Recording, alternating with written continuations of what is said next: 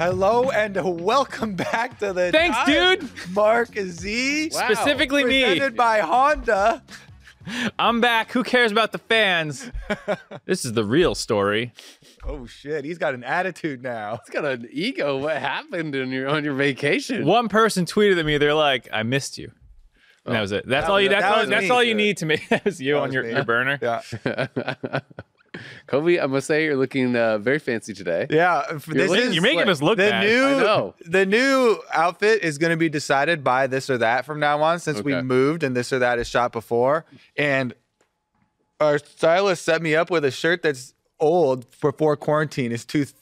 It's too tight. small. It's starchy. In addition to You're having too jacked. in addition to having a full suit. so uh casual talk, you know, get get the thing. Like, I feel like this and that is this or that is always like more, More suited formal, up. Yeah. yeah. I think they should Well, just ramp it up it- so that he's like got like a top hat and you know maybe like a pocket watch and monocle. stuff. I'm down for a monocle. I'm Yeah. super down for You have a monocle. Would you cane, be able to you can see out of your across other and eye, tap his. No, I wouldn't. But you're supposed to like squint to be able to hold the thing in there anyway. Is I that don't really know. how it is? I don't know much about monocles. They must have had monstrous brow muscles back in the day for holding that monocle in during the entire Well, play. You need a jacked eyebrow This to hold dude's it eyebrow is just. just pumped. All right. what well, are we talking about? Akshan is out. He got released.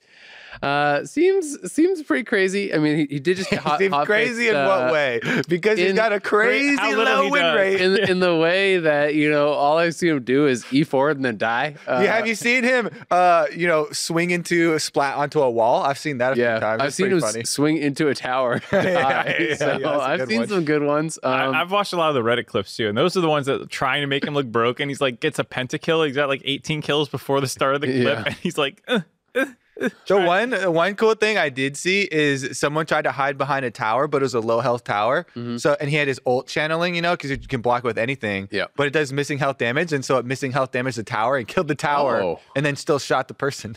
Wow, I didn't even know it worked on tower. Yeah. I didn't know that. I haven't actually seen that. I've you seen can't target tower, right? You- you no, no, the person hid then- behind it, so he was like, "Free money." That's pretty funny. It, there are like it is it is kind of cool. I, I only played one game on it myself, and I was just trying to figure out the champion. And like, oh my god, I was struggling. It was there's a lot going on. It did get hotfix buffed, but it came out at like 29% win rate, 30% win rate, one of the lowest Yeah. releases of all time. Yeah. And and I do think it's largely because it's like people aren't using the E right. The W isn't a combat spell. So like people are basically fighting with autos in their queue and like that's it. In most of the time when I see the game, like the E is working for the other team more than it's working for the for I the saw Tyler1 get it. a penta. Okay, champ Okay. is fine. I think that's the video I watched. Yeah, 18 kills at the start of the clip. Yeah, uh, I feel like this is the thing that people probably struggle with is like so much of the power budget is Yeah. like eaten up by the utility of the revive and like the stealth and the stuff. stealth and all the all the different components of the kit that like you have to actually play it really well. So There's a learning. the the win sure. rate it's going to be one of those champions where the win rate is naturally low. It's probably undertuned as well, uh, but I understand why they did that to be safe because if you put out this thing that's also numerically strong and then it has all that utility, it's just going to be feel miserable to play again. I- I mean, it's it all depends on the skill cap. Phreak always likes to reference release Yasuo, which was broken, which had to get nerfs, and it came out at almost this win rate. It was mm-hmm. all, between high twenties and low thirties. So. Yeah, and and generally, like from from what I have, have heard from designers and seen of data, it's like they, they want it to come out reasonably strong because it takes time for people to learn it, and if it comes out weak and you have to learn it, then it's like They- so trash. They actually, um, they actually walked back on the philosophy of like Okay. releasing strong. They had another, uh, you know, dev talk where they where they talked about it a little bit. okay, Um, and so they walked back a little bit on. yeah, they started making everything an e-boy, and then suddenly, you know, it's like, yeah, I'll play no matter what.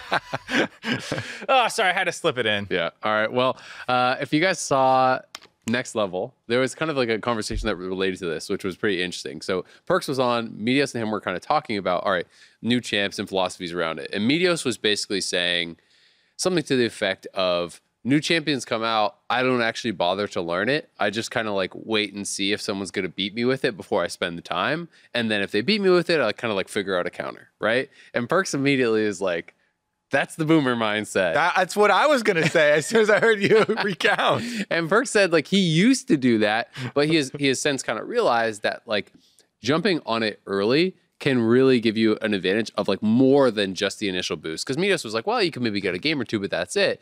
And Perkz is saying, hey, it has long term benefits too, because if you adopt it early, if you put in the time, you're going to be the best at this champion. And what I would say too, on top of that, is that the best way to learn the counter for it, even if your goal is to learn the counter, is to play the champion.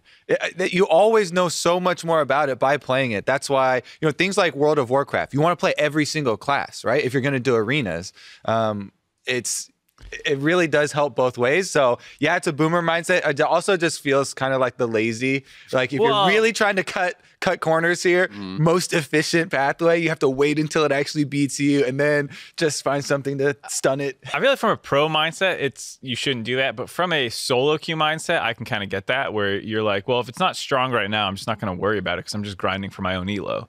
And I, I can see a little bit more that mindset if that's the, Yep. the stance Meteos is taking, where he's like, well, it's if it's not strong and it can't beat me, like I don't really want to Yeah. learn it and put games into it now. I'll wait till it's strong. For Perkz and pro players, you should pick it up right now and, and spam a bunch of games on it because eventually it's probably going to be decent. And that's what happened with a lot of champions. And I think Bjergsen talked a lot about this with like Zoe on release, just spam the hell out of it. There's a lot of champions that he's been good about mm-hmm. just instantly picking up because at some point it might be strong, even sometimes right on release, and then like you're the one who can play, and everyone else is playing catch up when the buffs come in, and and you can exploit a lot of people that way. Yeah. I mean, there are just so many advantages to jumping on whatever's new and in the mm-hmm. game that it's really hard to craft an argument Uh, on the other against side. it. Yeah, I mean, per- Perkz was even referencing Viego and Gwen, right? He said like when they first came out, he put in a lot of time, Yeah. and like he felt like right from the get go, these are OP. So he was talking about how he was telling Fudge like, "Hey, you got to play this," and and so Fudge started playing Gwen. I think it was the other. I, I think the other kind of disagreed. Hmm, that on worked if out it well. Was uh, if it was strong or not? But I think it was one of the two. Like they were kind of on immediately. So yeah, I mean, it's it's definitely interesting. I'm I'm fully in, in your boat, Kobe. Of like when I want to learn how to beat something, I play it Yeah. because I always find you you realize what is the most annoying thing to have done to you, and then when you're playing against it, you can do that to them. Or you realize like, hey, this is actually hard to pull off, and like if I just do this next time, they can't do that. When I play against Vladimir.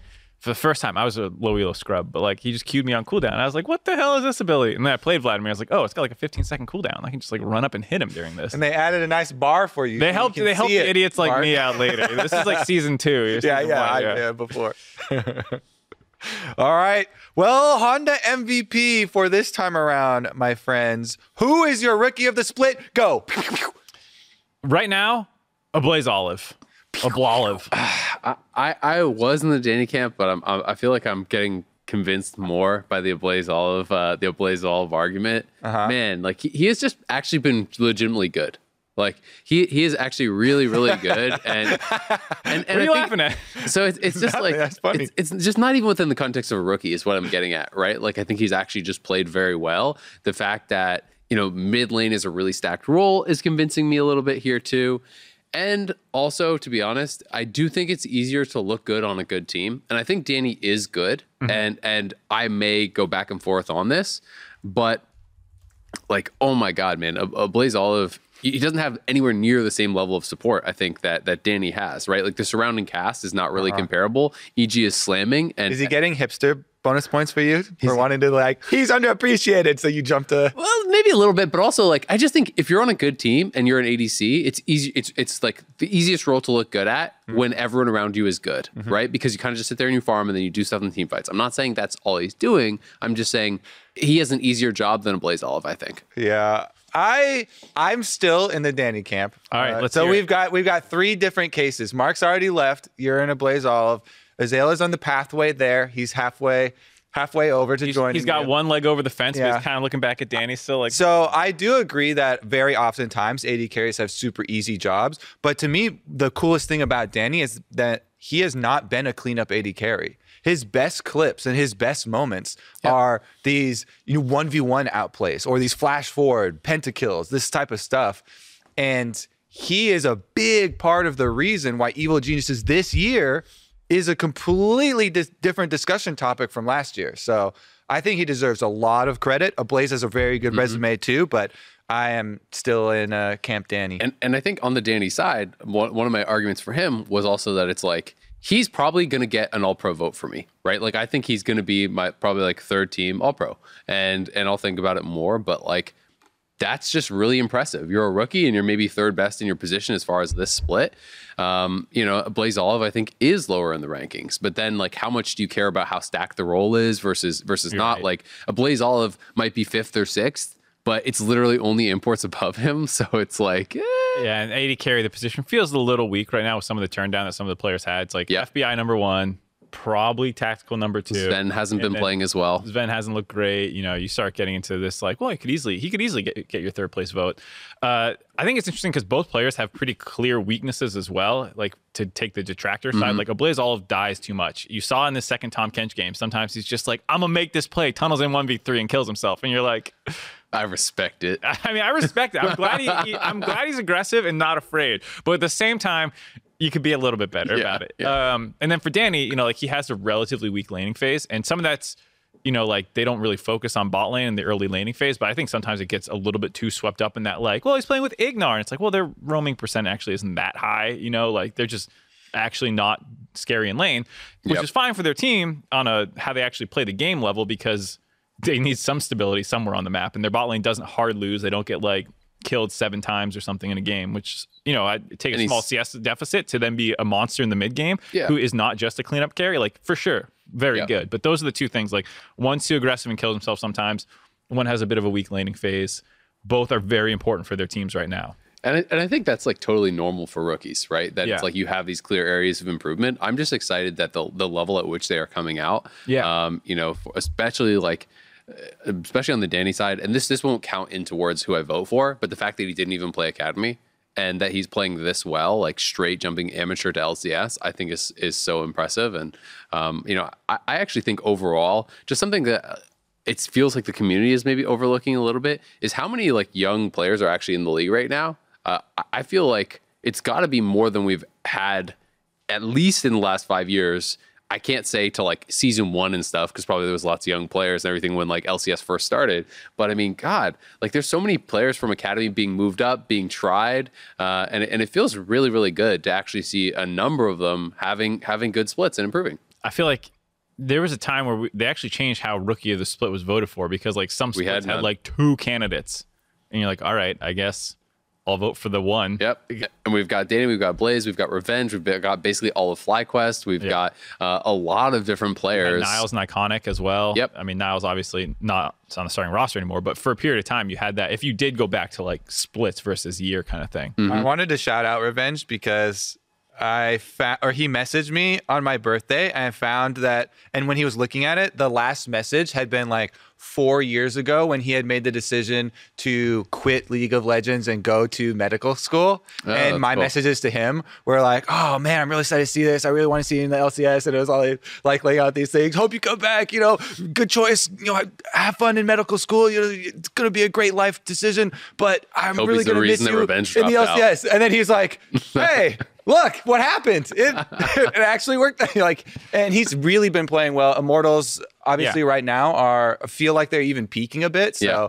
Um, that I feel like he's another kind of dark horse, I guess, to would this race. third, I think, even though easily. most people think of you know Danny and Blaze Olive, I don't know if he's he should have played enough games too, right? And I think Jenkins would count as a rookie, and Uh, Jenkins he must really not count as a rookie, No, or else I feel like there would be more I talk feel about like it. he does count as a rookie. it's just a bit so much back and forth. I think just with the roster situation, no one's seriously considering him. yeah, Huh. Because he he has played great. I mean, we have a lot of that's a lot of good candidates. There, are, there are, and that's like that to me is just really exciting. I think that's actually I'm I'm feeling more hopeful about NA amateur and like the future of NA talent than I have been in a lot of years. Yeah.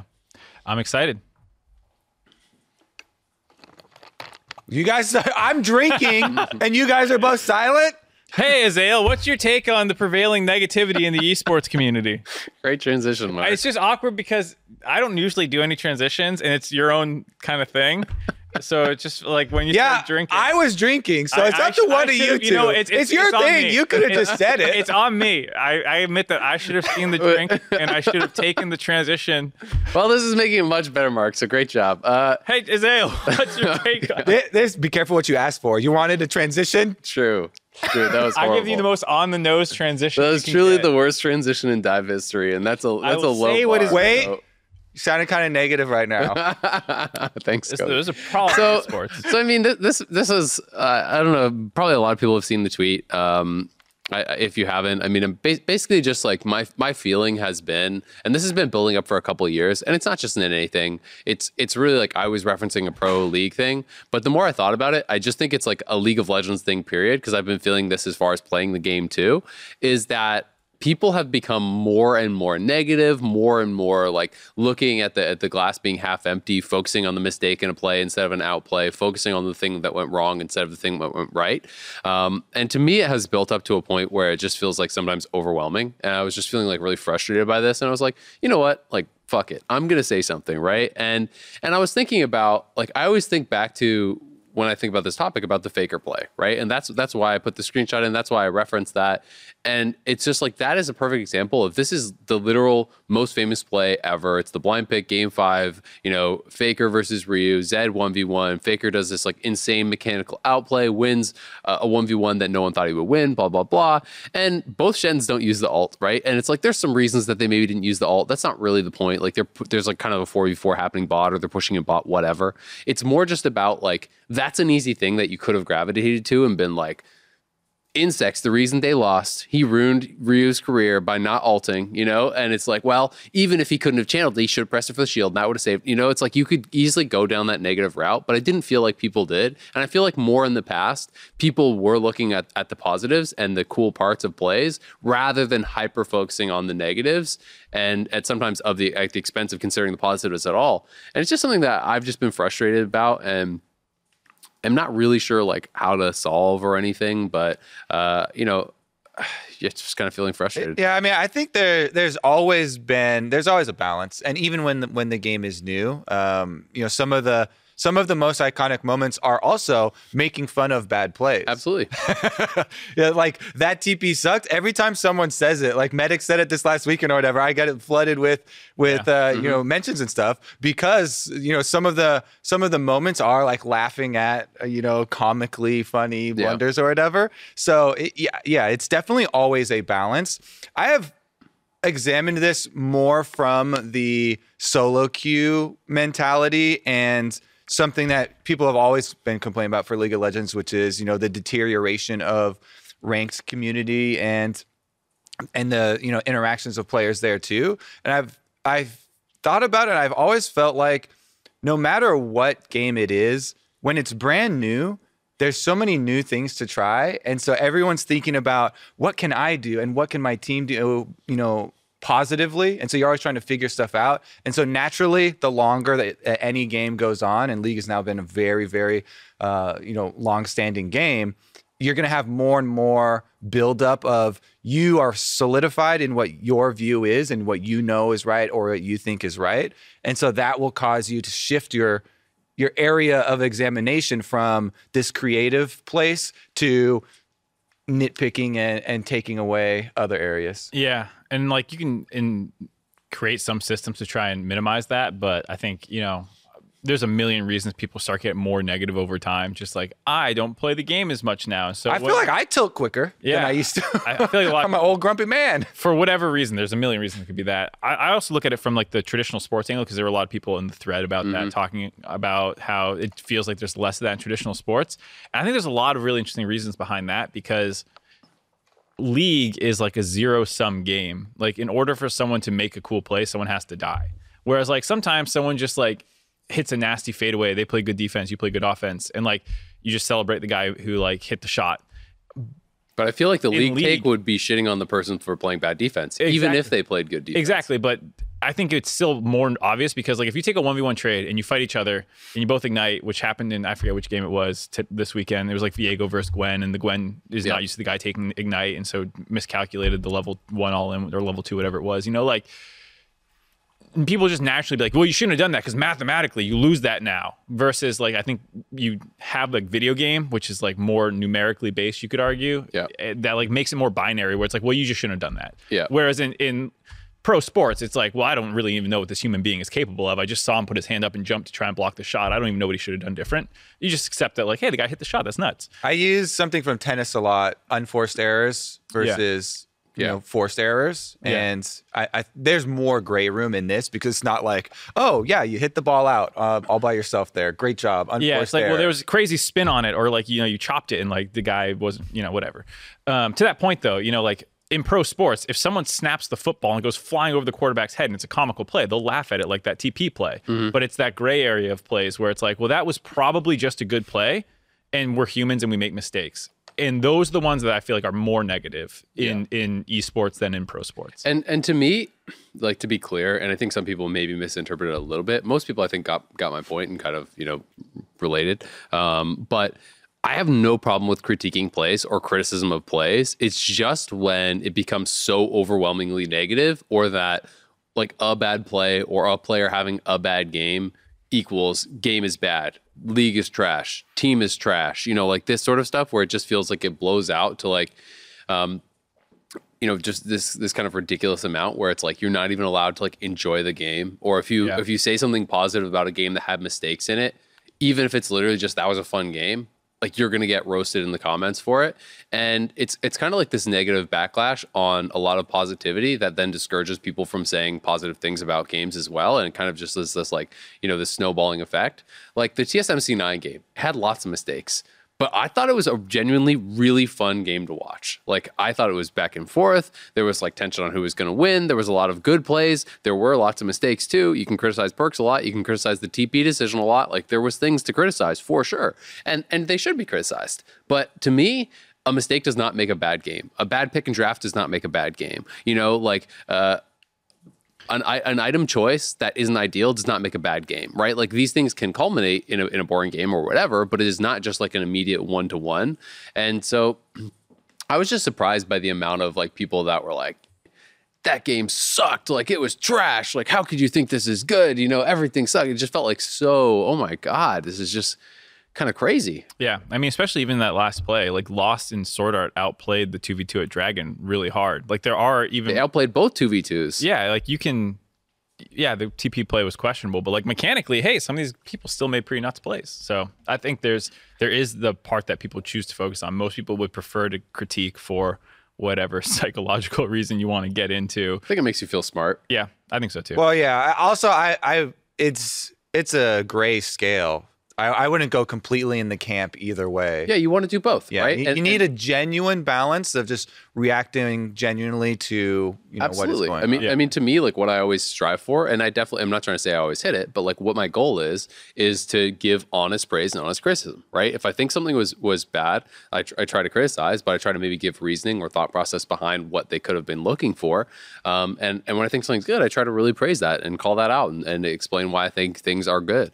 And you know, I think I think walking that line is is fun. I think when it gets too overly negative, it can really like I don't know, just al- almost feel like everything sucks. What's the point of watching, kind of thing.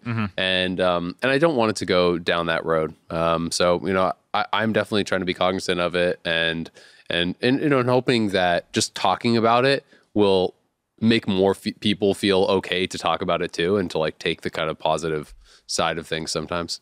Yeah, I'm never gonna insult a player again. See if I can get through this podcast.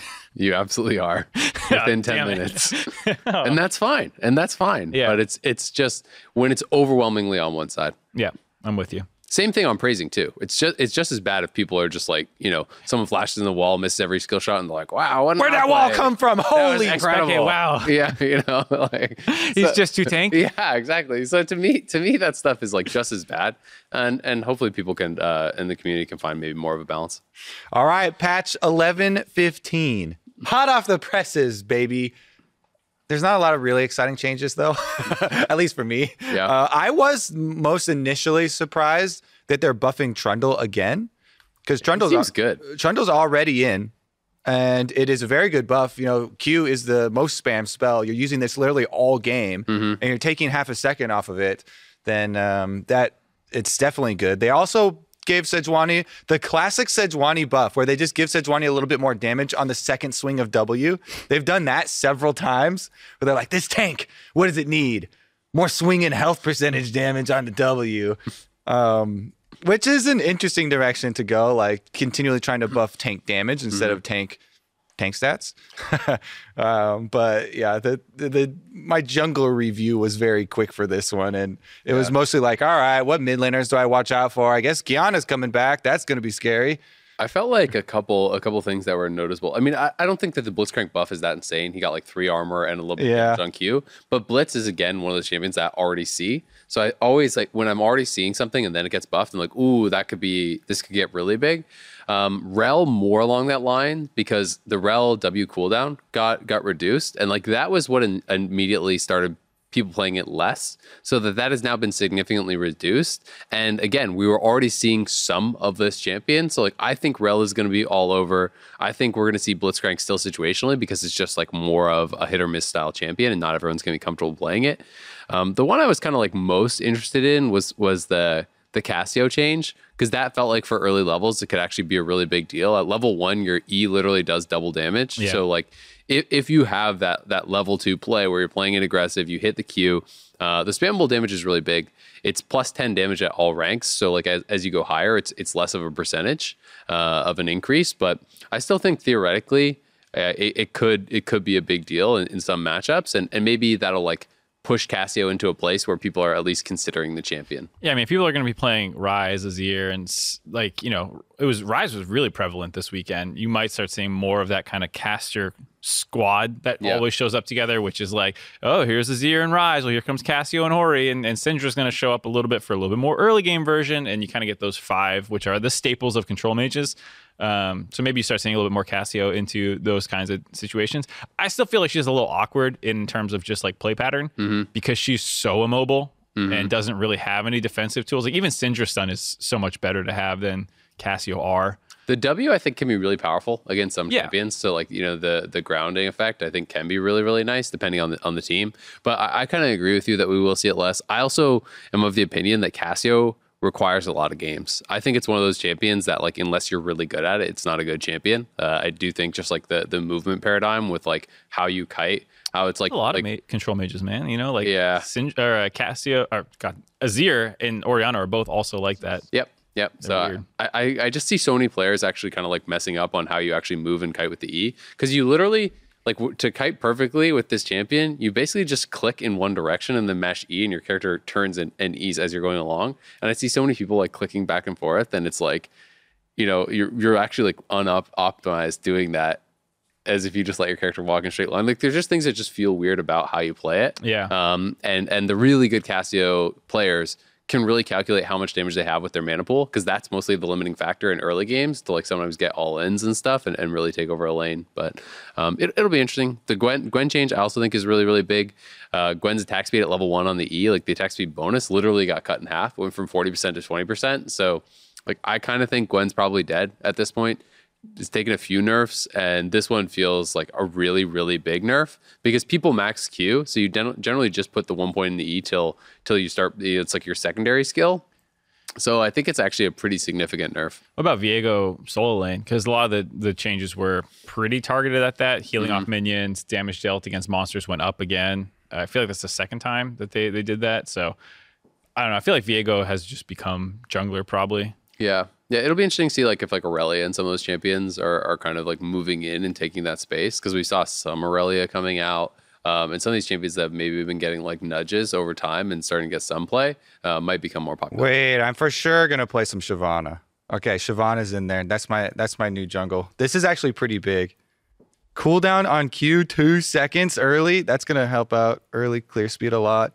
AP AP or AD? AP ratios are, are getting buffed. I've always liked, and there's been a, a very good bump in win rate for going the tankier, um, you know, Frostfire. Bruiser build. Yeah, um, which is like the old Glacial Mallet style Shyvana, and just run people down. I always like those ones, but AP ratios are also getting buffed. So I always hated AP Shyvana. Room, you you mentioned Shyvana a lot, so that's why that one caught my eye. Yeah, I mean, I, I like Siobhan. I used to play a lot of her, and it was the tanky. I'm an idiot. Like just Yeah. gonna like run into your face. You'll try and kill me, and I'm gonna alt away. And but it feels like for a while the AP Shyvana, while not the better for solo queue, depending on especially your current standing, uh, feels like the top end has always been a little bit better. Uh, people in pro play usually when they played it, I think we're playing the AP Shyvana build, and this is just going more into that. So I'm a, I'm a little sad. I want tanky brain off Shyvana, not e spam. Well, it sounds like you could probably still play it. You could probably still do like No, Ice, it's- Iceborn Titanic, It's right? good, yeah. Yeah, yeah, yeah, I know, but the buffs did not help me in my. Well, the play Q style. They help you a bit. The Q they cooldown do. helps. Yeah, that's true. Yeah. I'm just looking at the AP ratios. And I'm, like, I'm like, man, I don't care about this AP ratio on my Q. That Uh, Contractz might be happy that Nidalee's getting a buff. I don't think we have literally any other Karen junglers used to play it, didn't junglers that are like really.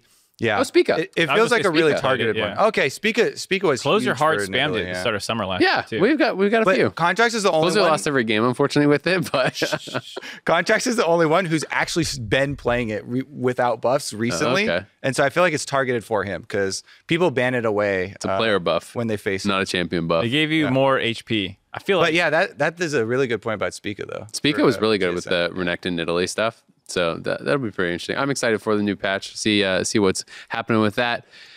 So this uh, this coming weekend, week nine, I actually can't believe it. It feels pretty weird that we're already to the end of the split. I always feel like it goes by so insanely fast, and it's like, oh my god, it's playoffs. Oh my god, it's worlds. How But- time flies. You know, Yeah. old people say that a lot too. yeah, we're old, so we say that. That- so that checks out. you know what made it go by fast? What? Usually week six, seven, eight are the doldrums.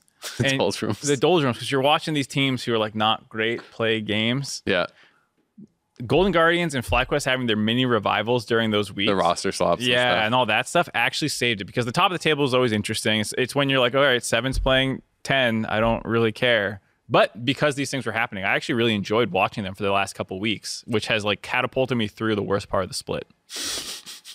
what are you laughing about that for? it's just like I don't know. It's just the way. Normally put it. those games are go next fast, you know, like get me to the other matchups. But now I actually care that like I want Golden Guardians, you know, to probably get out of get into playoffs. Whereas normally I'm like, starting to look kind of grim for them though, because they they Yeah. they went 0-3 this weekend, right? Yeah. Like it was 2-1, 2-1, and it's like okay, you're pretty good. This these, some of these losses were pretty close, and Yeah. actually like maybe maybe um could could have been wins pretty easily, but they're still a couple games back. Let's look at the actual. they're they're one game behind FlyQuest and one game ahead of CLG. Okay, And so Yeah. like technically anything can happen right now, but they also play each other on Friday. I feel like that's going to dictate a lot of it. That's pretty much going to decide it. If FlyQuest wins, it's also for head to head because they're tied Oh, to two. yeah. So if you win the head to head for FlyQuest, you get a two game lead and you get the um, head to head for Golden Guardians. It ties you, but gives you the head to head as well. So Yeah. it's a pretty monstrous game on Friday between those two teams.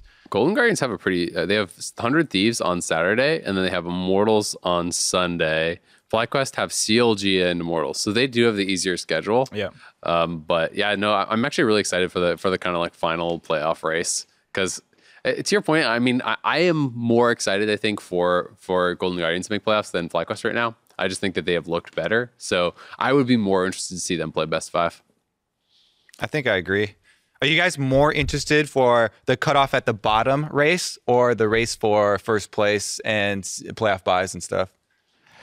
momentarily the bottom, but I care more about the top because the top teams are largely already qualified and like first versus second and second versus third. Like, yeah, there's playoff buys in, in the picture and stuff Momentarily. Hmm. So how long does this moment last? until the end Because of we've week got one week. Yeah. th- okay. Then your answer is just it's the bottom Yeah. yeah, yeah, momentarily. until it's over. Until I don't then- think that they have any chance in best of fives versus a lot of the top teams. Also, but I mean, also TSM and Hundred Thieves are both two games up. yeah, right? So they would have to have a really bad weekend, and EG slash Cloud Nine would have to have a really good weekend. So it feels it feels unlikely that they they would get unseated. Hundred Thieves do have a tough schedule. It's it's TSM and EG. Mhm. And they had a rough week, so I mean, Yeah. it could happen. Um, but but still, then EG would have to like beat them, and probably they probably realistically have to win out, right? EG also has a tough schedule. I think they play TL, TSM, and Hundred Thieves. And they probably need a 3-0. I think Cloud Nine looked better this weekend as well, so it's like maybe they could do it, maybe uh, EG could do it, but um, just just the fact that you're two games back with three games remaining makes makes that playoff race unlikely. Yeah. Oh, it's C9. Excuse me. C uh, EG is playing C9 TL and Hundred Thieves. That's That that being said, like I actually think that EG and C9 like absolutely can contend with those teams at the top. Like I Yeah. think that um it, has been nice to see Blabber actually look better because I feel like I don't know if I'm just being kind of like colored by the, this weekend, um, but it feels like at least for the last couple weeks, I, I have felt like he has been doing better, and it had been a while since I felt like Blabber was really in form. I think that Um, the current meta is kind of helping him. I mean, he's really good on Olaf. I think he's really good on, on Xin, those style of champions that seem to be getting through draft a little bit more. So I'm going to be excited to see like if that if that trend continues because we could end up with like a really competitive top four, top five. Uh, because I wouldn't be shocked, you know, if, if EG can take down one of those uh, top two teams. I wouldn't be shocked if C9 could do it. I definitely think that TSM has been like the most consistent and hasn't really had a big fall off. Like Hundred Thieves feels like they're kind of slowing down towards the end, um, but no, I'm, I'm pretty excited for for both EG and C9. My biggest thing for Cloud Nine is how much Fudge does for the team, especially with all of the you know interviews and talking about his communication. First, Vulcan gave him credit the last weekend for calling out, "Yeah, I'm going to get dove soon. Come here." Boom, they win the game off of him roaming up and protecting mm-hmm. him from the dive. Then I was on Bud Light League Lounge with Blabber, and Blabber was saying Fudge is the best on his team at communicating and playing for jungle and talking about that. And they're focused so heavily on playing for jungle mm-hmm. that every player is always you know thinking about Fudge is the guy these steps. So MVP. He's getting, he's got uh, good references uh, on top of his good play that he's already shown just in the games. So to me, that's uh, that's one of the biggest building factors I have for Cloud Nine because also in the games, like Vulcan, despite yeah, you can give credit to Fudge for calling for that play the first time around, but he, I felt like he has been completely nailing it uh, last like month. Yeah, I feel like C9 is close to returning to form much closer than like TL, for instance, who was another team that was struggling compared mm-hmm. to Spring you know, Perkz and, and Sven still feel like they have a little bit of catching up to do. But to your point about Blabber, like that TSM game they lost, like Blabber was murdering TSM. He he made so many plays after not being ahead on Olaf. I think that was the impressive part for me. Is like Olaf from ahead, yeah, you you run at them and they die. But he was actually making plays often in side lanes from behind and having to like actually pick the windows pretty well. And they did not draft him any shields or speeds. So that was not like, oh, we're gonna draft around Blabber's Olaf, which they do very successfully quite a quite often. But yeah, that's a good yeah, point because it used to be always be with like Seraphine and stuff yeah, like that. That was just even like Kindred stuff. Like they would, they would always I feel like play around Blabber, um, and so it's good to see him like not the focal point. If it is going to be more like, hey, Fudge is getting Gwen and Viego and Aurelia and like whatever the carries are right now, like we should invest resources into him. It means you can't probably be investing in Blabber quite as much. So do you do you think that Fudge should be in the consideration for MVP? Because I feel like Cloud, Cloud9 has not done that well. So like he hasn't been getting as much talk, but like individually, he's been so good, even in losses. I think he should be in consideration for sure. I, I don't think he's yeah he's a front. He's not a front runner. He's like a dark horse or something. What if they 3-0 this last weekend and they finish first? And he pentakills and gets well, he's just he's just popping and, off. You know, he's doing yeah. his thing. He's calling for dives top and Vulcan's roaming. Yeah, I, he's for sure in there. One of the biggest things right now towards the end of the split is that there's so much competition in the top five teams, even on any given day. That would be a difficult bet to take. I mean, Hundo Thundo, except for TL, who's number five. Yeah, TL's probably in their own little. Tier. I would still separate as top five and bottom five teams. Yeah, but TL never beats anyone above them. That's the big detraction I have from them is that they they literally I never. They, they got one. They have right? EG once. Okay, they got one. I believe it. You can't say wrong. never. In three round robins, right? So it's like, yikes. Um, they have one more chance. I think they play Cloud Nine because that's also like the the bet that Crumbz and uh, guys had uh, whether or not they were going to beat a team above them in the standings. But like that is that is like a shocking stat for a team that was in the spring finals and has consistently been really good over the last couple years to just like be the guys that never beat one of the top four teams, you know, one time in a triple round robin. That's a lot of games. That's 12 games. So they are they, they have one more remaining. So they are now one in 10 and they they possibly going one in 11 against They got EG one more time too. Okay. So they're one in nine right now. I feel like four. Team Liquid has been suffering from so much playmaking pressure on CoreJJ. It is literally all on him because San Santorin, medical reasons, can't play anymore, and so Armao is in, mm-hmm. who I think is actually a good. I think he gets flamed, overly flamed, you know, too much, too much criticism, but he is not the proactive mindset. You know, more so for junglers, he's much more of the reactive. control and reactive, and you know, lanes call for what they need. And Team Liquid also has this prevailing style of trying to set up way ahead of time, having all these controlled plays, minimize risk, and so actually isn't that surprising that on a downward turn they're as consistent as as not you know taking a lot of surprise bad. games Well, because if you if that is your approach to the game and this is not even individual strategies because they've actually run several different strategies it's just that if your whole prevailing view on the game is around these concentrated choices that you want to make and you're trying to minimize perfect prep. Exactly. Then it it does kind of make sense. But when you watch the games, I feel like there's so much pressure on CoreJJ to make all of these big plays for them, even when they have you know a lot of resources top and they're getting fed top laner uh, or something like that. Yeah, I think individually they can skill check pretty much anyone in the standings, but because they don't have like what feels like right now a great way to win the game, even the Alphari snowball top, which was heavily talked about um, on the analyst desk this weekend, like they do a good job actually getting him ahead. Like CoreJJ on Leona games and like getting up there and actually snowballing him, they they do a really good job of getting him ahead. The mm-hmm. problem is like mid game, there's a dragon contest. Like, how do we do it? And they seem to have no clear plan on how to start a fight at these situations to help then actually win the game. Yeah. Wh- which is where all the teams above them are actually pretty good. I mean, as much as people want to flame a lot of those teams, like they're, they're all honestly good about calling their shot when they want to go in. Even some of the teams below them, like Dignitas, are better about making a play. Mm-hmm. They're just individually a lot weaker. It's I really liked Alphari's interview though that Dash did with him this last weekend, where Oh, I he's didn't asking him, and he, he was like, Why are you so well, good?" well, he also asked him like, would you rather be the team that gets consistent good early leads and then fumbles it at the end, or the other way around? Of course, you'd rather win. Yeah, of course. Like the, the answer is, well, you want to win the game, next Yeah. explode. Yeah. But Alphari was like, well, the easier part to him was fixing the Like- late stuff. Yeah.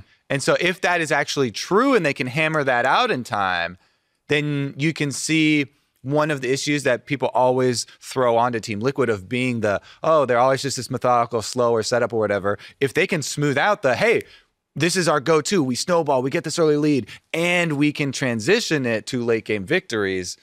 Then you've you finally solved the problem. Mark's not buying I'm it. not buying what he's selling because it's a play style thing. It's not Yeah. for me. Like I think it's really hard to get a group of generally more reactive players or whatever you want to talk about. I mean, tactical's aggressive, right? But like as a core, the way they approach the game is not super. As a core, As, I hate you. My point is, it's it's harder to change. Like, hey, let's go make plays versus like, oh, we threw up Baron a couple times, right? Like, if they were just making Baron mistakes for these losses, I think that'd be an easier like write off of like, hey, we get leads, we're really good, Don't do that. and we throw up Baron, so let's fix that. But if it's like, hey, we kind of get leads, but then we don't know what to do with them, that's a, I think a lot harder to fix. Well, and one of the things that to me actually made me lose a lot of confidence in Team Liquid was tactical talking on next level. His interview. I don't know if you guys caught that episode, um, but he was basically talking about how like like the, the mindset that it that it came off that they were in was that like basically you have to have the perfect play, right? You know, he was kind of laughing about like, oh, like we don't go for like the like random stuff, right? Like we don't go for the risky stuff. Like we clear out all the woods, we set up all the vision, you know, we take the like we take the guaranteed play, right? And we're very methodical about like not doing anything silly and like taking the sure play.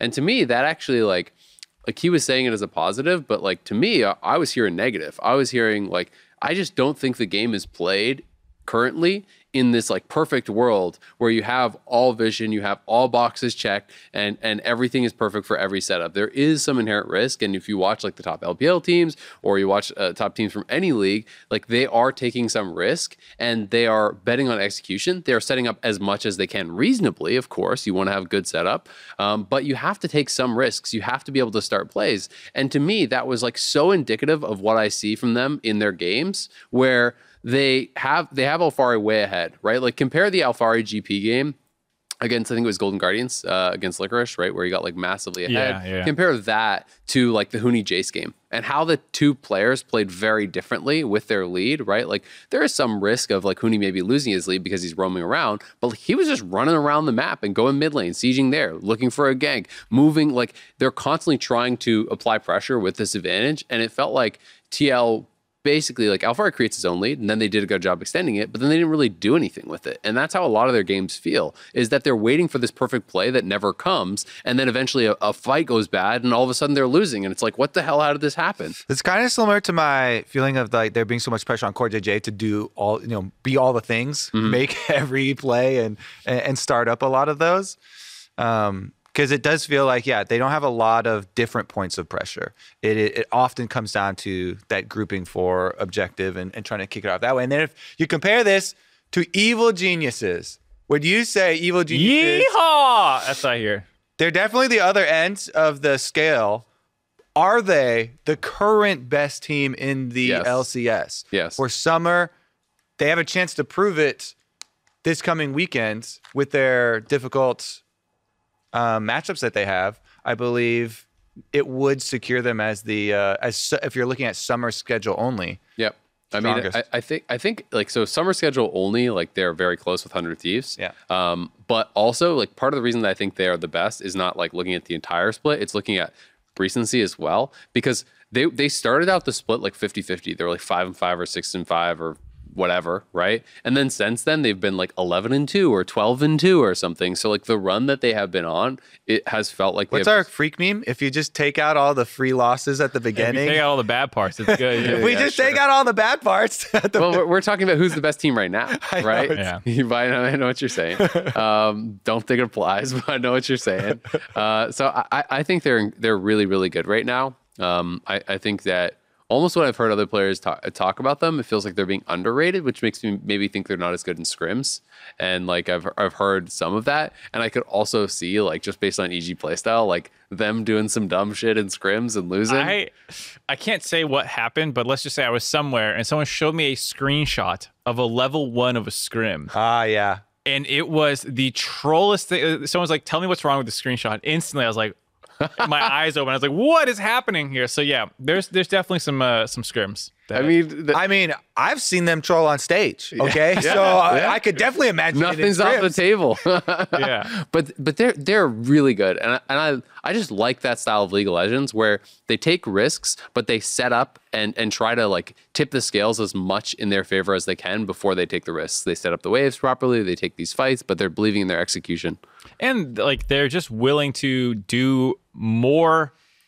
I don't know if like unnatural to but like weirder things, like the the game with the lane swaps this weekend, where they're just like running top to bot and like finding all these plays and stuff. Like a lot of teams, Yeah, like, Impact go- is willing to kill both solo laners by himself. yeah, by the he's way. willing to. Nobody asked him, but he was willing the whole time. there, You yeah. should have just asked. I just mean like, yeah, they put him mid. This guy goes top. Yeah. like a lot of teams, are like I'm a top laner. I'm gonna go top. And Impact's like, I'll go where you need me. I'll kill him anywhere.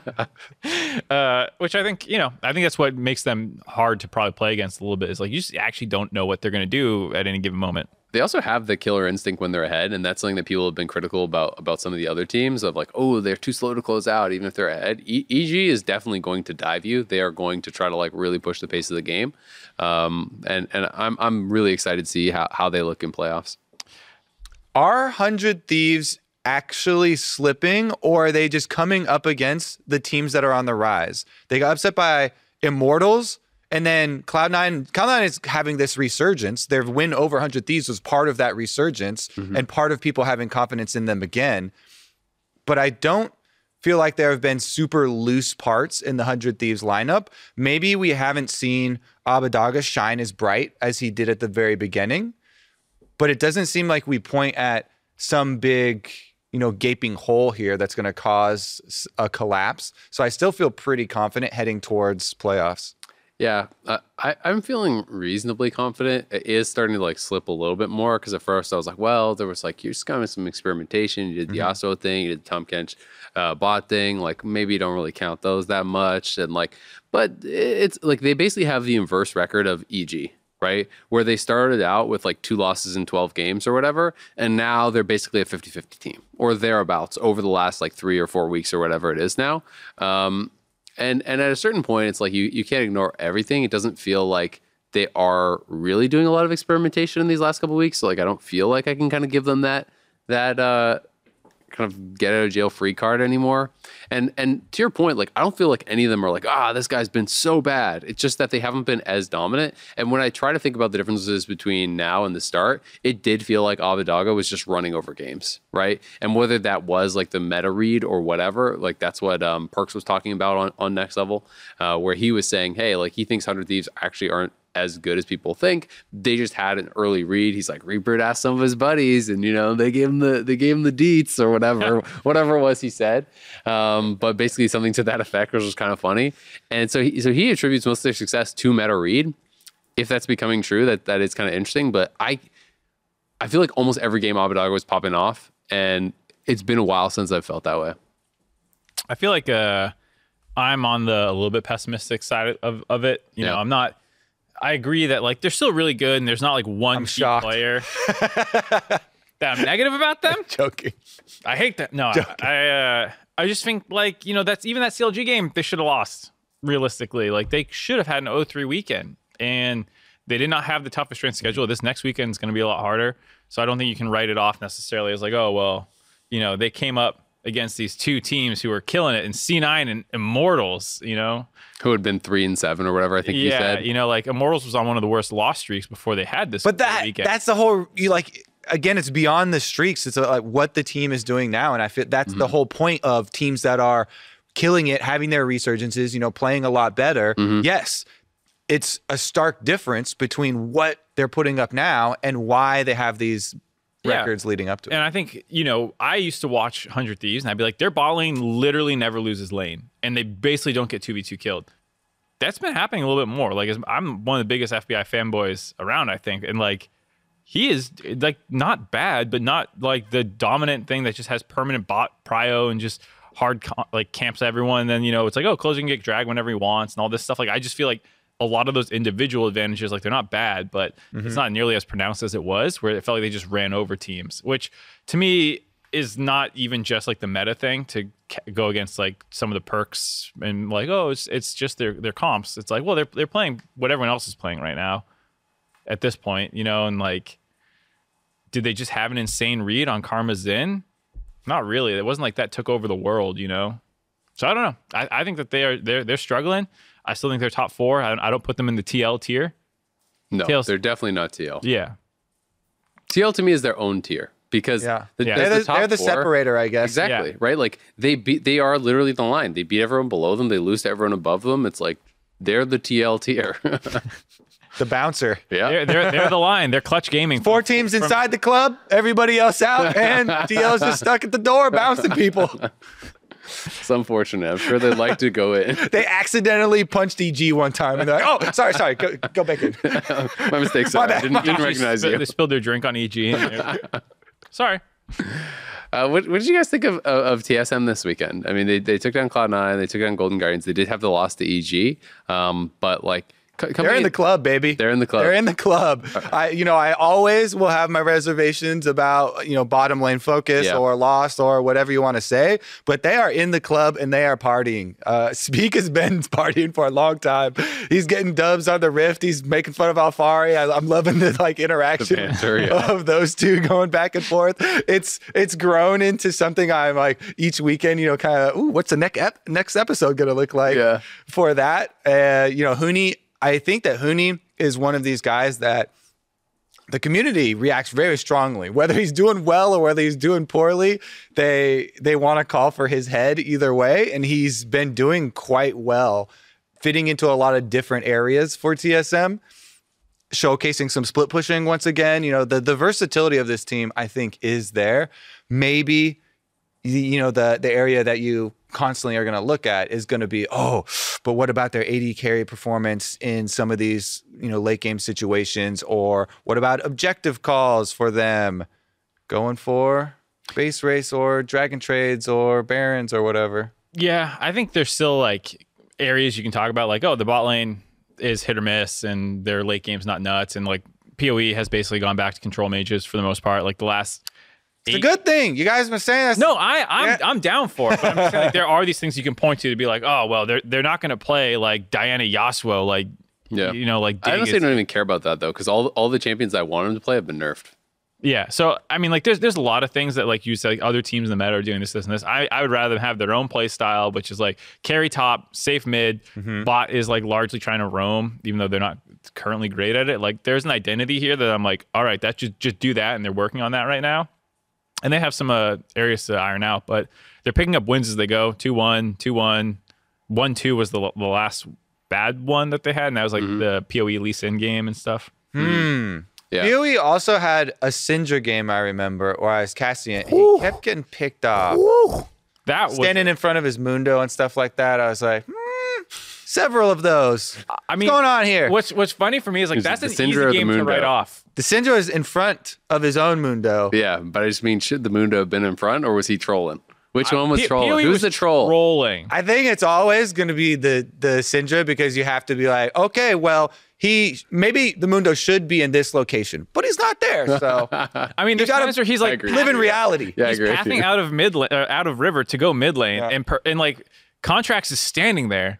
And he's like, "This guy's not going to kill me." And then Contractz just jumps on him and kills him. I'm like, "What are you, what are you doing, uh, Poe?" I, I feel like that's the game where you watch this like generally good three point shooter just like rain air balls, and you're like, "I'm not even worried about it because this is not who, cares? you are." Yeah, Yeah, like just- this is this is not your actual like skill level. The your, what you just said about the like moon and the Syndra thing just remind me of of something you said. I don't even know when this was. Probably probably like six years ago or something. that I always always think about where it's like when someone's flaming you for like not co- for not going to the dragon or something like Yeah. that, and it's like they so they go like three v five and they Yeah, yeah, die, yeah, and they're like, yeah. "You idiots! You should have been at You the told me to go dragon." to and it's like, and I I can't remember what the context was, but you're like, "Yeah, but they weren't there, so don't three, you know, like." yeah, you have to live in reality.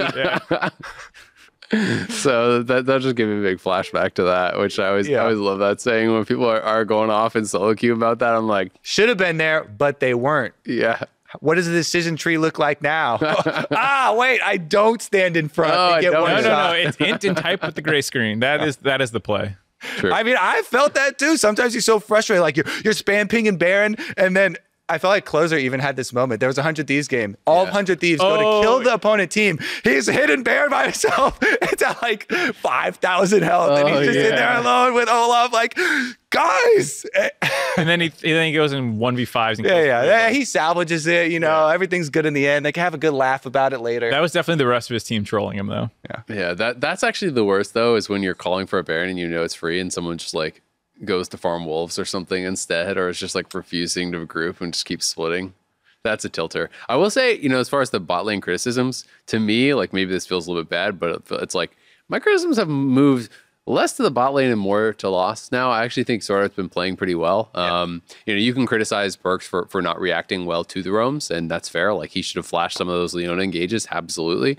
But SwordArt destroyed Perkz in that game, like with multiple roams. Um, you know, some of the, the ults were really well timed, like that one where Perkz ults forward and then he steps out of the brush and like the alt lands perfectly as Perkz snaps back. Yeah. you know, Yeah, like there- there's actually nothing Perkz could do in that one because he came from Fog too. yeah, and and like the roam top side, he actually came out of a bush and met him and killed him. Like there was a lot of situations where I was like, okay, like SwordArt's actually playing like really well, like how he's moving around the map. So even though Lost wasn't doing great in that game, it was like, okay, well, like there's this one point, but at least SwordArt is working well, and it's like it's much more okay to have like the AD who just kind of farms and then helps out late if the support is still active in the game. If the support is, is like locked in that 2v2 lane and you're and both players are just losing and doing nothing, then it's more of a problem. So um, you know, it'll be interesting to see if that trend continues and SwordArt looks more to roam because they were doing it even when they picked Kalista, which is like lane dominant, right? Like they were basically like using Kalista instead, just like get him through lane um, and and provide more utility in team fights, which I think I think can be fine. Yeah. It's like the uh, the AD carry equivalent of back to Lissandra is like go back on Kalista and give my support an extra life with with the ultimate, which doesn't even work because Kalista is also lane dominant and you want to you know Uh, I- snowball I, feel like and play the, the off back of it. To, the back to Lissandra pick for AD carry is definitely Ezreal? Ashe. Yeah. Oh, Oh, Ashe isn't a bad one either. yeah. well, the Ashe is also lane dominant. Yeah, you, you, Hawk you should win me. most. Emax. I'm an Emax Ashe player. Honestly, jung- Jungle's favorite AD carry's got to be Ashe. Uh, I I love Ashe.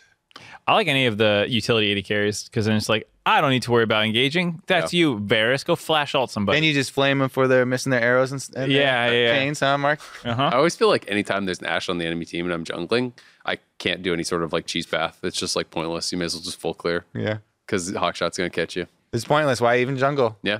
Just give up. You get invalidated by one single ability People of one flame bottom you, lane and champion. they're like, why haven't you ganked anywhere? As you well, get hawk shotted, I they, hawk-shotted. they see your camps, and you're like, all right, well, they know I'm topside. I wonder why this top laner backed off. Why don't you gank? Why didn't you suicide into that Ashe to stop him from hawkshotting me? You're gonna allow him to use a global on me? As they push Doesn't in your bot exist. lane with Thresh Ashe and your team's playing some other stuff. Yeah. I like this as kind of a, a wrap up question though Mm-hmm. for for like top of playoffs. Would you rather, if you did make it into playoffs, and assuming you know you're one of the bottom teams Yep. who who just got in here, would you rather face Team Liquid or Immortals? Because the trajectories are about Immortals. to cross. Immortals, Yeah. To, to me, it's it's just like the concern of like, ooh, but like, what if TL play? Like you kind of know they can. they they have they have they have really talented players, right? So it's like, what if they play to that top level? I think a lot of teams would be scared of that. Whereas I think Immortals has had some good games and had a great weekend. Um, but I mean, they did two Draven picks. Like you kind of just like ban their specialties and you expect their ceiling to be lower than the ceiling of TL. And I think that like all the top four teams would be would be confident that if Immortals doesn't surprise them, they're going to win the best of five. Whereas TL is maybe more of the wild card, even though they have like consistently lost in the regular season. Yeah, I mean, you can ask that about any of the bottom teams, you know, Dignitas, Immortals, whoever. I'd still rather play them over Team Liquid. Uh, Immortals, their bot lane is so hit or miss. When they win games, they look like usually pretty insane, like the Draven games and uh, Destiny's Thresh Destiny's games yep. and like this this kind of stuff. And then when they're losing on the, on that streak where they were like, I think three and seven in, in ten games, they had, had a stretch that was pretty bad. Their bot lane was terrible, and I feel like they are in a lot of ways the most important part of the map for Immortals, even if they're not like the best part of the map. Because I feel like Xerxes, his highs are he's actually pretty incredible. His lows are like he's a little invisible. Whereas like for their bot lane, it's like their highs are they're winning you the game. Their lows are that like you just don't have a bot lane for this game, and it's like. I, they're they're so um, volatile that it, I wouldn't be that concerned in the best of five. Where I'm like, yeah, they're gonna win three out of five bot matchups versus me if I'm a lot of the the teams. Whereas I don't know, I, I feel like that that makes me feel okay playing into that. I know who would say Team Liquid. Speaker. Gimme. then you get more trash talk Do you, think, do you think you would do it when push comes to shove? It's like I feel like there's a lot of those things, and you're like, eh, maybe not. No one ever does that. They're like, yeah, give me TSM. I think Team Liquid tweeted this like ah, maybe it was like two two. Oh yeah, years and then they had they had the choice, and then yeah, they didn't then do they it. didn't pick 'em. Yeah, yeah. I forget what it was, but Steve definitely tweeted some stuff about. like, Yeah, I remember specifically. Well, that just You know. happened with um, Svenskeren. Uh, I think they were playing against Yeah, uh, Van Dig- Kayn. Dig- yeah, Ba- yeah, Van Kayn or whatever. Like or said like leave Keen open. I can't remember. He said he told Acadian, pick Kayn versus me, see what happens. Yeah, and yeah. they And they banned banned it, it, in the yeah. first three bans, so he can't pick it. and then again, it's like, yo, what happened, bro? And he's like, coaches. coaching staff wasn't Coaches me. wasn't- Sorry, coaches. Ugh. I think that stuff's hilarious. All right, we got an anchor question here. This one comes from Adam Strasser. Hey guys. Since the release of Ivern, his play rate has been consistently low due to a variety of reasons outside of just his supported playstyle. However, other than him, there really isn't another jungler that focuses on shielding or healing allies, unless you maybe want to count Morgana's Black Shield. With that in mind, do you think that there should be one or two more supported junglers added to the pool?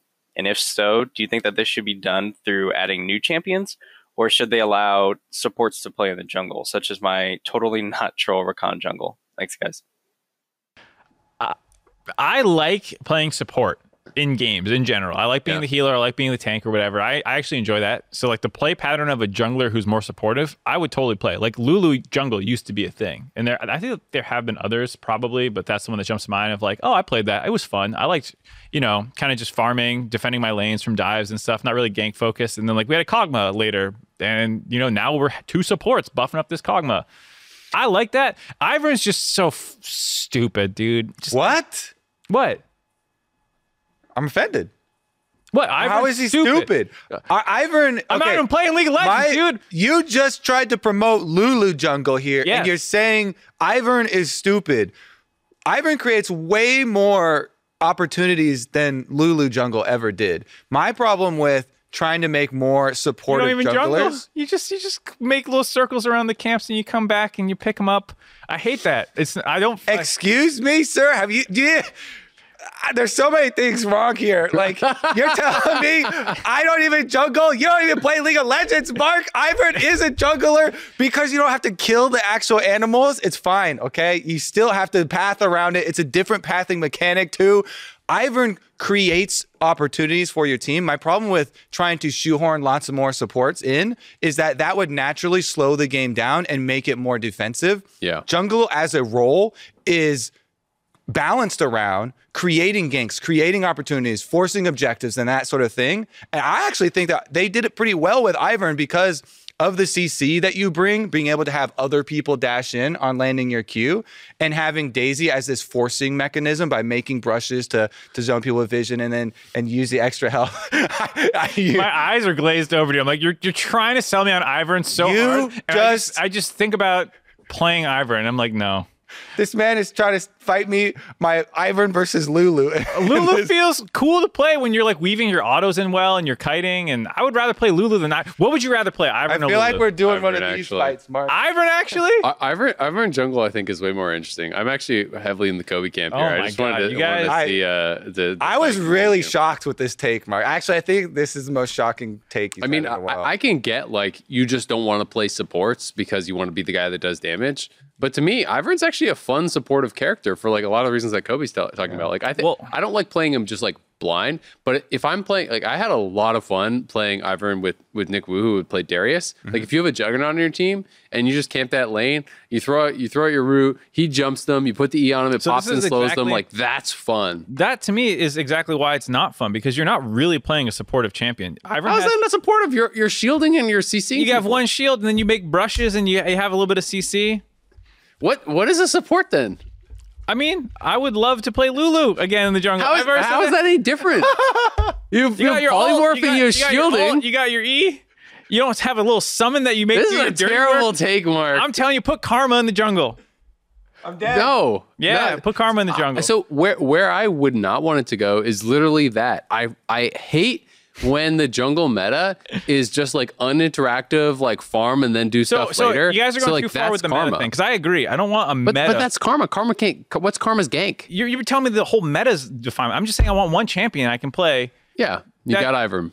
Uh, Ivern is so weird. I don't want to play a Too hard weird for you. Hard. That's what he said. Yeah, sure. Why not? I don't care what the reasoning is. I don't want to play Ivern. I You- hate Ivern. You okay? Like so, if they're gonna add more supports to jungle, like shielding supports, like this guy's talking about, I would rather have it be new champions. Slap champions. Mark on Yuumi now. New Here's thing. champions. Don't- you guys don't put want Jan in Ivern, the I'm not saying delete Ivern. I'm just saying I personally don't like Okay. playing Ivern, and I want a supportive thing that Yeah. fills that niche because Yeah. right Yeah. now there really isn't one. And Yeah, I'm not but- saying everything has But to But make be it the a new champion. Don't don't just put like it, to me putting Karma Lulu in the jungle is not interesting. Lulu Q 300% damage to minions. That's the jungle buff To that they minions. slap on everything. Or, excuse me, monsters. With the Morgana W and all this, the Diana uh, uh, passive. yeah, you know? people would play it and I would hate Yeah, it. yeah, it'd be great. I'm calling It'd be this one over. Yeah. Next. Mark is lost. All right. Twitter question. This one comes from Snow Canada. Ah, man after my own heart. Who is the weakest champion in the game right now? It's Akshan. I've had this debate, and I think it's Sona. Interesting, uh, because you could just pick Seraphine, but my friends say otherwise. Thoughts? I mean, I am like for sure it's not Sona. Sona has been has been good in solo queue. If you're talking about solo queue, maybe if you want to argue pro or something, okay. But even then, I mean, Sona is like consistently one of the highest win rate supports in the game for like six years. I think Sona is definitely not one of the worst champions in the game. Like if you just want to win, even in Diamond, even in Masters and stuff, this champion has a good win rate. and has a good win rate all the way down to like really low elo. So to me, I'm I'm surprised you think Sona is is is one of the worst. It's like I can understand the take that maybe Seraphine is a better version or something, um, but Sona is really good. I think it has has to be Akshan right now. It just came out. If that's on my team, I just expect the the loss. Yeah, I just hopped on LoLalytics quick, and obviously Akshan's the worst. But then outside of him, a lot of the stuff is like high skill cap champions that aren't actually that terrible. Jungle. Karma is the worst. Yeah, yeah, well, I'm not playing that either. but you know, it's like okay, Ryze, Gwen, Lucian, Akali, like all That's the- why you can't go by win rates. All know, of those champions are good. that's what I'm saying. Is like to to Azael's point, like You know what I have been missing for so long, for actually like 10 years, is a Mumu. he's A he- Mumu you can play in Low elo. basic levels, yeah. but then you get But you have no you have no extra speed or mobility and it just you just waddle around to your camps and slow slowly do your own camps and Yep. you hope you don't get counter jungled and ganked and set up on because you have no escapes you have no nothing you can hit a big wombo for a team fight but it's it. People can play around it. You can get cleanses. You can yeah. It's Yeah. he's he's not in Counter jungling a has great always state been the right biggest now. issue too. for me on him for so long. Hmm? Is counter jungling has always been the biggest Yeah. issue for me on him. It's like You're O- you're so or predictable. Lee or whoever shows up, and it's like, all right, guess I'll yeah, just you die. can take it. Okay, I'll just the give best that up. junglers always have some sort of flexibility or something that's unpredictable about them so that Yeah. they can alter in reaction for these setups and you can adjust. But Mumu has very few of those. Well, and like just individually, he can't do anything. So is he your your your take on the worst champion then? Yeah, because the, the for sure worst champion is Akshan. He, Yeah. right now, I will say he. yeah, he he- just got released. He's probably. I mean, I assume that. and people have to learn him. Yeah, but uh, I, I I've no, I think I'm, I'm with you kind of there. Amumu just feels sad to play. I Good want- at low elo though, because no one's gonna invade you. Yeah, but even like other low elo champs, you can like find a spot like Malphite is like the low elo Bronzodia champion, or like Garen and some of Mm-hmm. this stuff, and like even those have seen play. even for lower ELO, Amumu has been at way better places throughout Yeah. history. So e- even in the course of his life, because that champion structure has always been skewed for low ELO, it has he has seen better times. Definitely agree. All right, we got this one from Derek Loves T. My two questions are: If you're playing Tahm Kench in mid and top, what key items should be built? And is Jungle Tahm Kench good at all? Jungle Tahm Kench is not good at all. I can answer that one. I played it a total, grand total, one time. You got no more AoE because you can't be eating stuff and spitting them out all the time since your ult got moved. And the cooldown on your W is long AF. You you basically are you can focus on the single target ones and then try and gank. But yeah, he's he's not good jungle. You got yeah. And uh, top and mid basically do the same thing in terms of build path. Uh, you basically try to counter build your lane opponent. You build your mythic item. Then you know you get your boots probably for whatever your lane opponent is, especially if it's a jungle of the same damage type. You might build anathemas at some point to latch onto the biggest threat, especially if it's a single damage type. But otherwise, you're just largely building tank. Um, and I don't think there's too much variety in the in the situation other than like what's the most damage that they're like what's the team's damage profile I'm playing against build accordingly I would say for solo queue, one thing I so f- for starters for the mythic, I pretty much always think you want to go Iceborn. Yeah. uh, I Frost, think I. Frostfire, yeah. Oh, sorry. Yeah, I, Tomato, I always forget it. Um, that that Potato. I think is really good. Uh, I would say the the flexibility that you have as far as like pure tank, I think it's the most common by far. I actually think Titanic is pretty nasty on, on Tahm Kench. Titanic second item is like actually really good. If if you're winning, maybe it's not the smartest thing to do in competitive, and you should just build full tank. Um, but as far as win rates go, it's super high. As far as my personal experience, it's really really strong. And if people try to ignore you, like you will mess them up with Titanic plus uh, plus Frostfire. I assume that also helps wave clear Yep. issues that he kind of has in in, in pro or uh, just in, in general excuse me like it's not like it's bad but you have to like tunnel in onto the back line to like deal damage to them usually and then it's a little slow and that probably helps it a lot Yeah, I mean it's same it's same thing for jungle. He has no AOE, so it's uh give, gives you a little bit. Yeah, uh, generally people will try and ignore you too as you're playing Tahm Kench, and he's insanely hard to kill. So you can play off of that. Yep, absolutely. All right. Well, that'll wrap it up for us for now. Thanks again, Honda, for making this episode possible. And remember, if you're watching us on YouTube, hit the subscribe button so you do not miss an episode of The Dive, youtube.com slash LCS. You can check us out on Spotify, Apple Podcasts, Anchor.fm. Send us your questions on Twitter using the hashtag The Dive LOL. And if you have any takes that you want to send us on Anchor, we might react to those on The Dive. And the LCS regular season concludes this weekend. Friday is actually insanely good. You don't want to miss Friday. Uh, TSM versus 100 Thieves kicking it off. And I believe it's EG versus C9 next. And then the Why golden guardians for the playoff uh, seed actually really matters. Lots of those first three are absolutely sick games. I'm excited for it. 3 p.m. PST Friday. See you there.